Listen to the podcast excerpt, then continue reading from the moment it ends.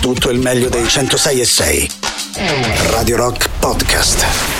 Radio Rock Podcast. Radio Rock.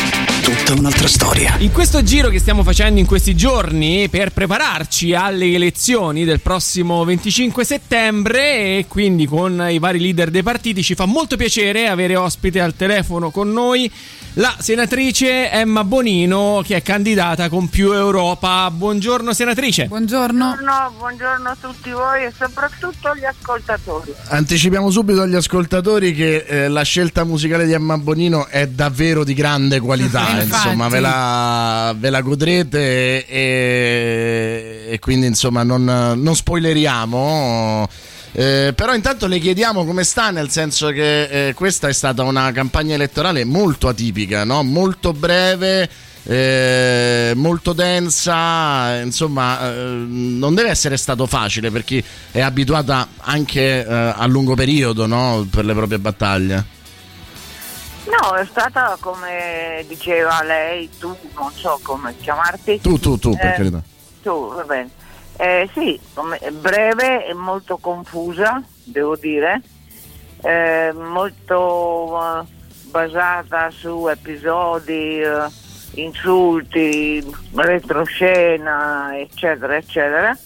Ehm, e quindi è stato, comunque è ed è stato difficile far sentire una voce diversa da questo chiacchiericcio che però va molto di moda. mm? È molto difficile eh, riscontrare una priorità, no? Sembra che non ci sia una- chiaro nelle forze politiche quale sia la priorità in questo momento, c'è la guerra, l'ambiente, ci sono tanti grandi temi, eh, però sembra sempre che invece ci si riduca a- mm, alle baruffe chiozzotte del- della politica italiana, cioè non, non- non- sembra emergere un progetto eh, da- dalle varie No, forze politiche. Scusate adesso, ma è molto chiaro quello che è in gioco il 25 settembre.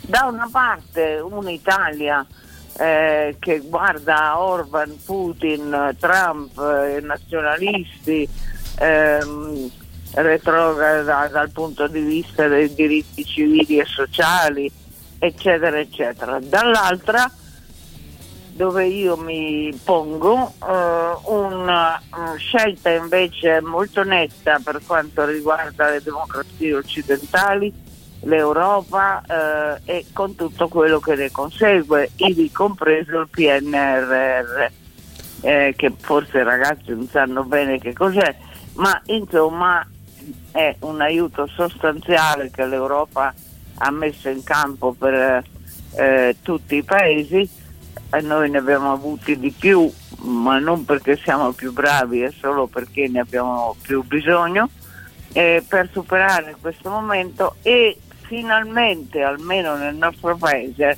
cominciare a fare quelle riforme che aspettano da tanti tanti anni. Oh, Emma Bonino ha citato i diritti civili e ehm, di diritti civili si parla forse ancora troppo poco, ma se ne parla in maniera eh, un, un po' particolare, nel senso, volevo chiederle, ma lei ha- ha- avrebbe pensato che nel 2022, ha citato Orban, eh, Putin, possiamo andare anche per, per pensare agli Stati Uniti, eh, che alcuni diritti che noi davamo comunque almeno la mia generazione per assodati come il diritto all'aborto in qualche modo potesse essere non dico in pericolo ma comunque eh, con delle fondamenta non più così solide Ma io ho sempre detto inutilmente e quindi non ascoltata che eh, i diritti sono quella cosa che non sta scritto per tabula su una volta per sempre. Sono quella cosa che invece va curata, protetta, aiutata giorno per giorno, altrimenti ti svegli una bella mattina e non li hai più. E come diceva Jacques Delo- Delors, eh, eh, è come andare in bicicletta, o pedali o cadi, non c'è un'altra alternativa. Noi invece, o molti di, di noi, eh, si sono cullati sul fatto che quelli erano eh, conquiste, peraltro la legalizzazione dell'aborto contro l'aborto clandestino di 44 anni fa.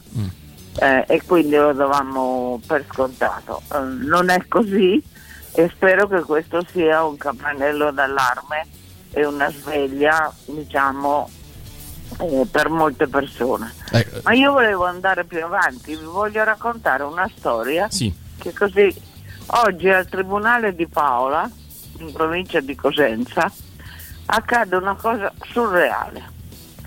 Tale signor ragazzo Cristian Filippo di 25 anni e affetto da fribio- fibromialgia Mm.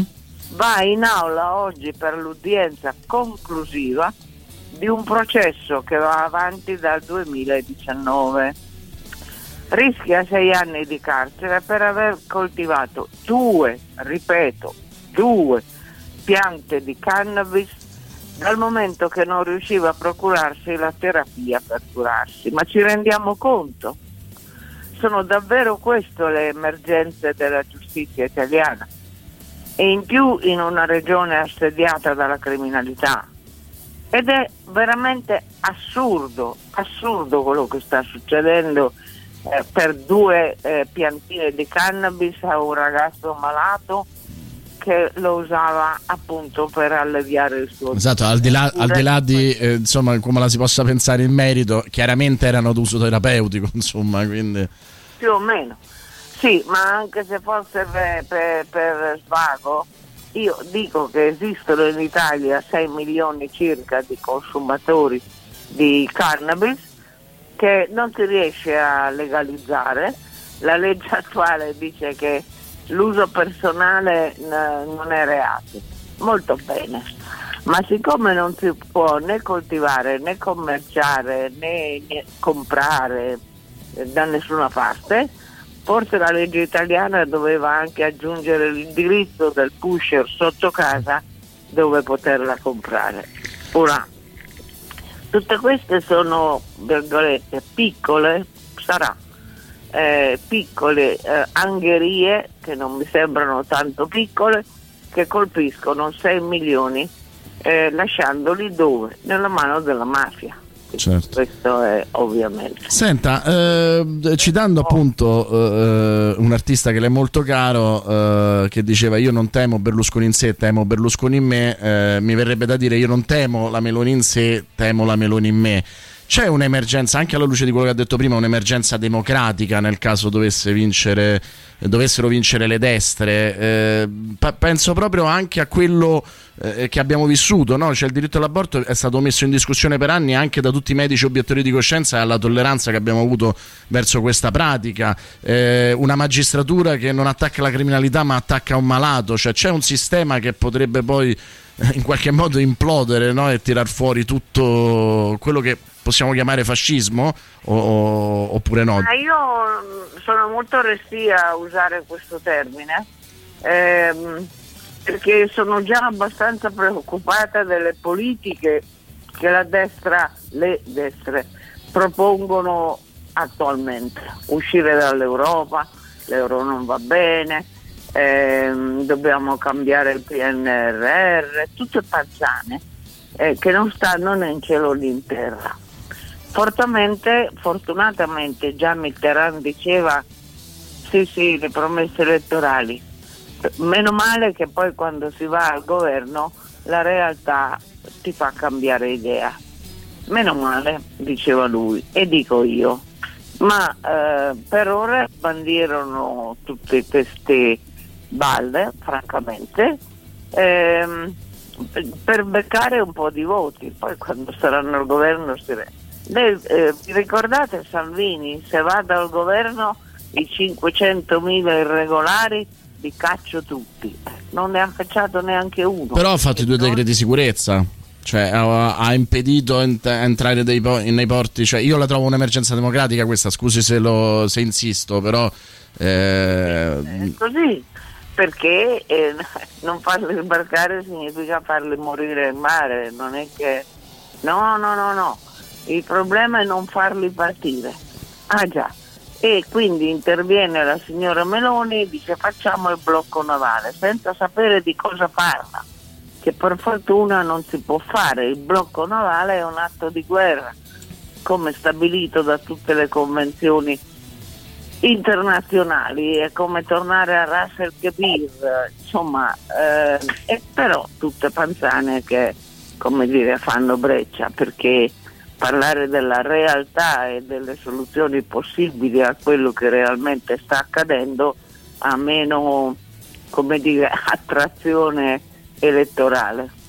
Oh, una parte del vostro programma elettorale di Più Europa è dedicata proprio, eh, piuttosto ampia questa parte, ai, ai, giovani, dalla decontribuzione per i giovani fino ai 35 anni, tante altre iniziative. Nel 2022, che è l'anno nel quale si è registrato il boom di dimissioni da parte di under 35 dal posto fisso, secondo lei questo segnale è un segnale di resa da parte dei giovani o una sorta di volontà di riprendersi in mano qualcosa di, di, di proprio?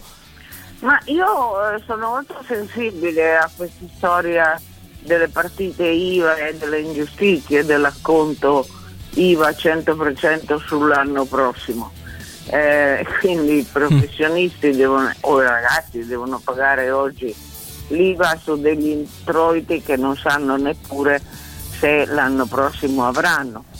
Quindi questo andrebbe perlomeno diminuito, noi non proponiamo che venga tolto perché scasserebbe i conti dello Stato, ma proponiamo che gradualmente questa ingiustizia francamente eh, venga, venga diminuita. Perché io invece sono molto molto attenta quando il talento si fa impresa o ci prova o corre dei rischi perché questo è un modo anche di sollevare il paese, il morale, la voglia di fare eh, dei singoli cittadini, in particolare dei singoli giovani. Ecco, bisogna fare anche i conti purtroppo a fine mese, no? siamo molto preoccupati per la crisi energetica, per le bollette molto alte, quindi eh, le vorrei chiedere come, cosa si può fare per evitare di mandare in crisi famiglie e aziende. Ma mi pare adesso un povero Draghi eh, aveva proposto, e io credo ce l'avrebbe fatta, un tetto al prezzo del gas, questo a livello europeo. Eh, Germania e Francia finalmente si sono convinte, rimane la resistenza dell'Olanda, ma quello che mi dispiace è che manderemo all'ultimo tavolo negoziale eh, un presidente, la miglior persona che avremmo potuto incontrare per autorevolezza, serietà, riconoscibilità internazionale, eh, un signore che invece malamente abbiamo messo alla porta, salvo oggi che tutti lo cercano perché intervenga eh, su tutte queste materie. Comunque sulle bollette sul gas noi paghiamo errori di anni passati, tanti, ovvero di dipendenza al 40% dal gas russo e eh, dalla disattenzione di eh, eh, variare le fonti di approvvigionamento. Adesso ad esempio, come sapete, eh, c'è abbastanza gas liquido sul mercato, anche se a prezzi ma eh, il problema è, è, che poi bisogna rigassificarlo, se non, non è usabile, non si può bere il gas. Eh, no, a Piombino il rigassificatore non ti può mettere. Ah no, no, no, no, no, no, no, no, no, no.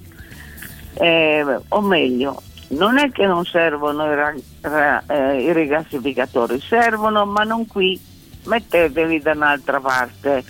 Ed è, funziona tutto così ora a Piombino la nave deve entrare in porto, questo è sicuro. In altre parti sono rigassificatori che stanno in alto mare, però tanto già lo so dove andremo a finire. Noi abbiamo depositi di gas nell'Adriatico Sud, ma in uh, no Triv no, no, no, non si può trivellare, non si può trivellare.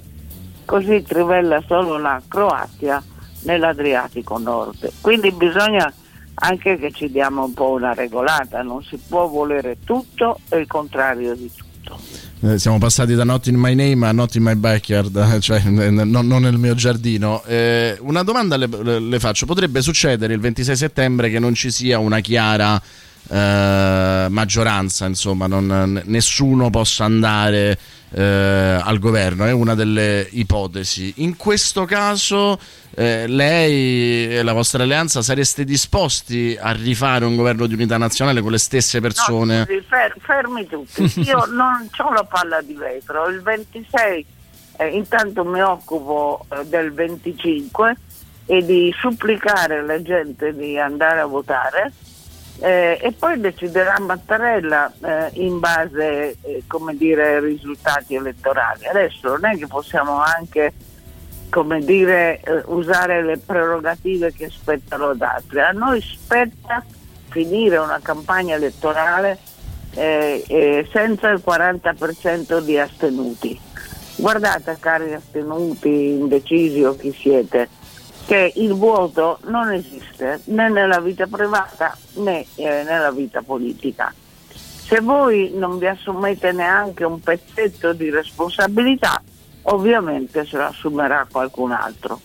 E io penso che per il futuro del nostro paese è bene che le politiche che la destra avanza eh, non si applichino e che quindi la destra non stravinca.